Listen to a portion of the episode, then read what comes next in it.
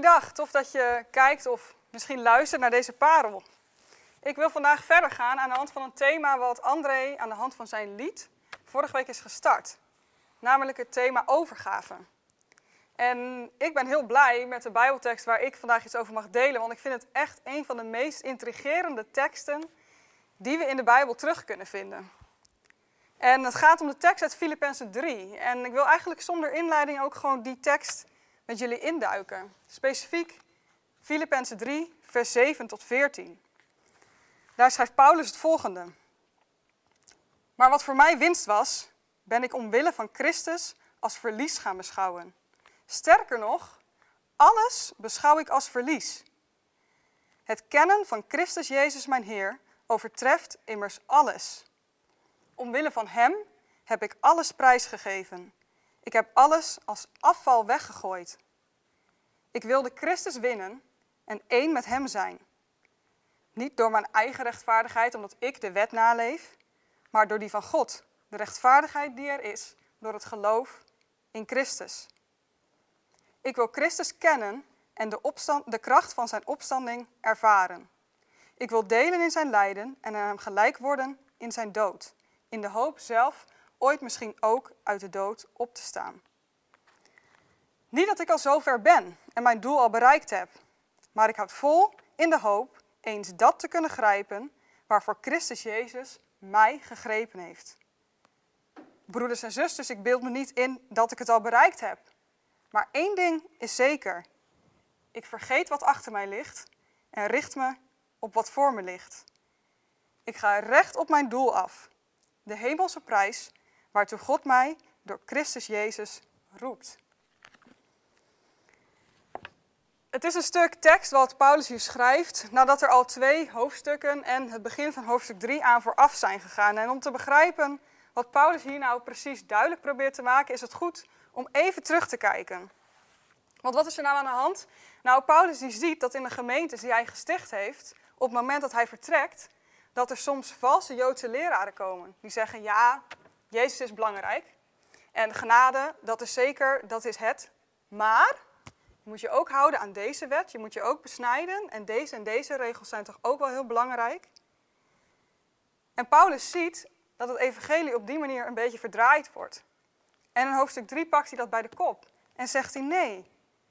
Die wetten, die regels, dat is helemaal niet waar het om gaat. Want door Christus, dat is het echte geloof waar we achterna willen gaan. En hij benadrukt hier dat echt geloof bestaat uit een relatie met Jezus Christus. En dat dat eigenlijk het enige is wat er echt toe doet. En in die tijd zijn wetten belangrijk geweest, maar het, maar het geldt natuurlijk net zo goed voor een heleboel andere dingen. Ons geloof moet niet gebaseerd zijn op een systeem of op een bepaalde kerk, op een leider of op wat we doen of wat we bereiken. Maar wat is dan wel die waarde van het geloof en wat is wel het ware geloof? Nou, Paulus zegt hier de overtreffende waarde is het kennen van Christus. En kennen kan in het Nederlands heel feitelijk worden uitgelegd van ik ken iets, ik, ik weet het feit te benoemen. Maar het kennen wat hier wordt gebruikt is een veel intiemere, relationele betekenis van kennen. Bijna dezelfde vorm van kennen als wanneer je een seksuele relatie hebt met jouw liefdespartner en je iemand op, die op zo'n manier kent. Die intieme relatie, dat woordje kennen, dat wordt hier gebruikt. En als we kijken naar Paulus, dan is hij toch zeker wel iemand die recht van spreken heeft om te zeggen dat dat het enige is wat ertoe doet. Want hij was die man die genade probeerde te verdienen door zich te houden aan wetten, door zoveel mogelijk te leren over God, door zo nu en dan te vasten, door offers te brengen. Hij had bovendien Romeins burgerschap, wat hem allerlei rechten gaf. Hij had een supergoeie studie gedaan binnen het hele Joodse systeem en een enorm mooi toekomstperspectief. Kans op een hoge positie als leider binnen de Joodse gemeenschap. Maar hij zegt hier, ik geef alles op voor het kennen van Christus. En hij zegt niet alleen ik geef het op, hij noemt het zelfs afval. Alles is verlies omwille van Christus. Daar kunnen we niet omheen dat dat is wat Paulus naleeft. En dan kunnen we ons dezelfde vraag stellen, waar ligt zijn hoop? Nou, dat is heel duidelijk. Zijn hoop ligt in Jezus. In de Jezus die stierf, opstond, de dood overwon en daarmee ook onze zonde. En een mooie uitspraak die ik wel eens heb gehoord, vind ik: je eeuwige leven begint op het moment dat je Jezus leert kennen, dat je bekeerd wordt en dat je tot geloof komt. Dat is de overtreffende waarde van Christus. En ik vond het mooi, want ik dacht altijd eeuwig leven, dat is iets voor straks. Dat is nog niet begonnen. Nu leven we nog in een wereld met gebrokenheid en ja, dat, dat is waar. Maar ons eeuwige leven is voor een stuk al wel begonnen op het moment dat wij Jezus leren kennen. En Paulus wijst hier ons er opnieuw op van geloof is niet een afvinklijstje. Het is niet check, ik heb mijn gebed weer gedaan. Check, eeuwig leven is binnen. Nee, Paulus laat met zijn leven heel duidelijk het verschil zien. Voor Jezus en met Jezus in zijn leven. Want voor Jezus was het wat kan ik doen om zo goed mogelijk de dingen te bereiken voor God. En met Jezus is wat God gedaan heeft, dat is ook voor mij. En dat mag ik ontvangen. Maar Hij heeft het gedaan en ik hoef in de basis niets meer te doen.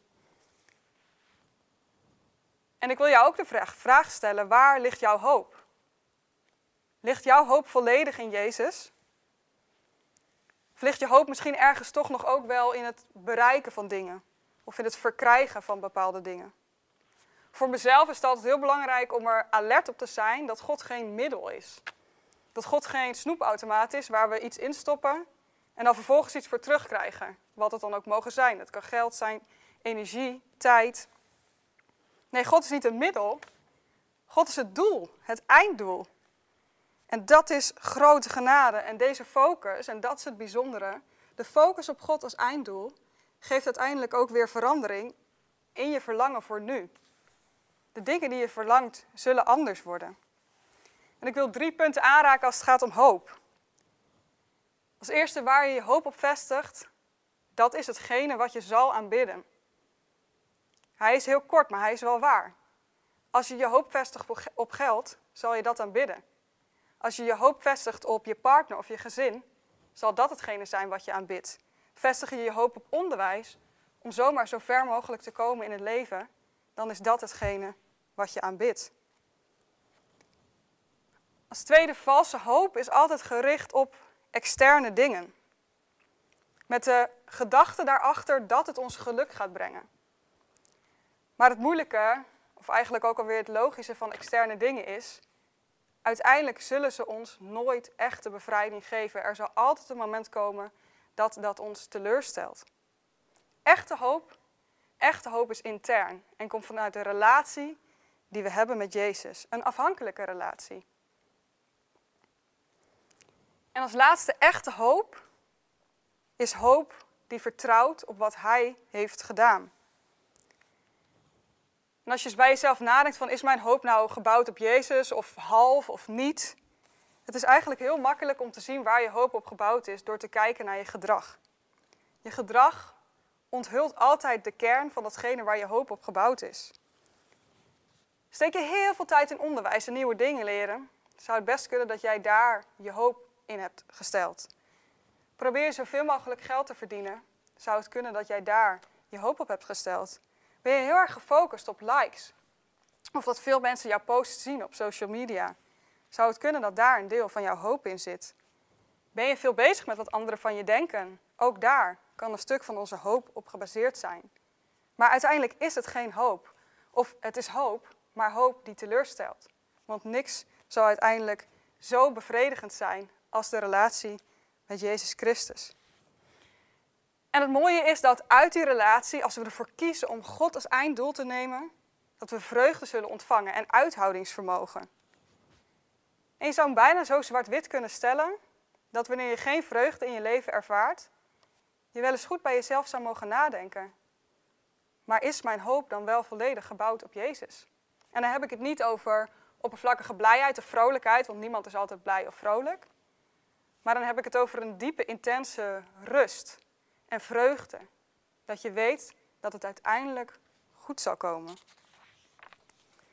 Hij houdt van jou en hij is er voor jou.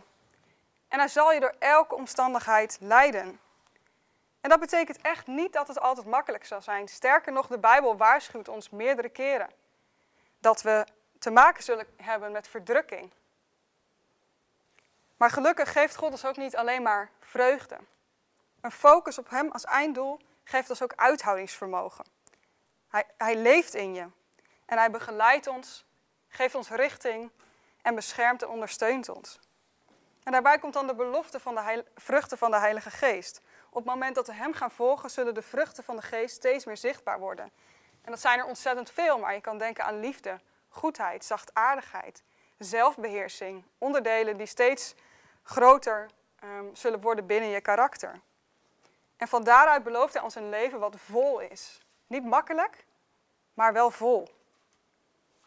En een leven dat gebouwd is op uithoudingsvermogen en een diep bevredigende hoop op Hem, die uiteindelijk alles in zijn hand heeft.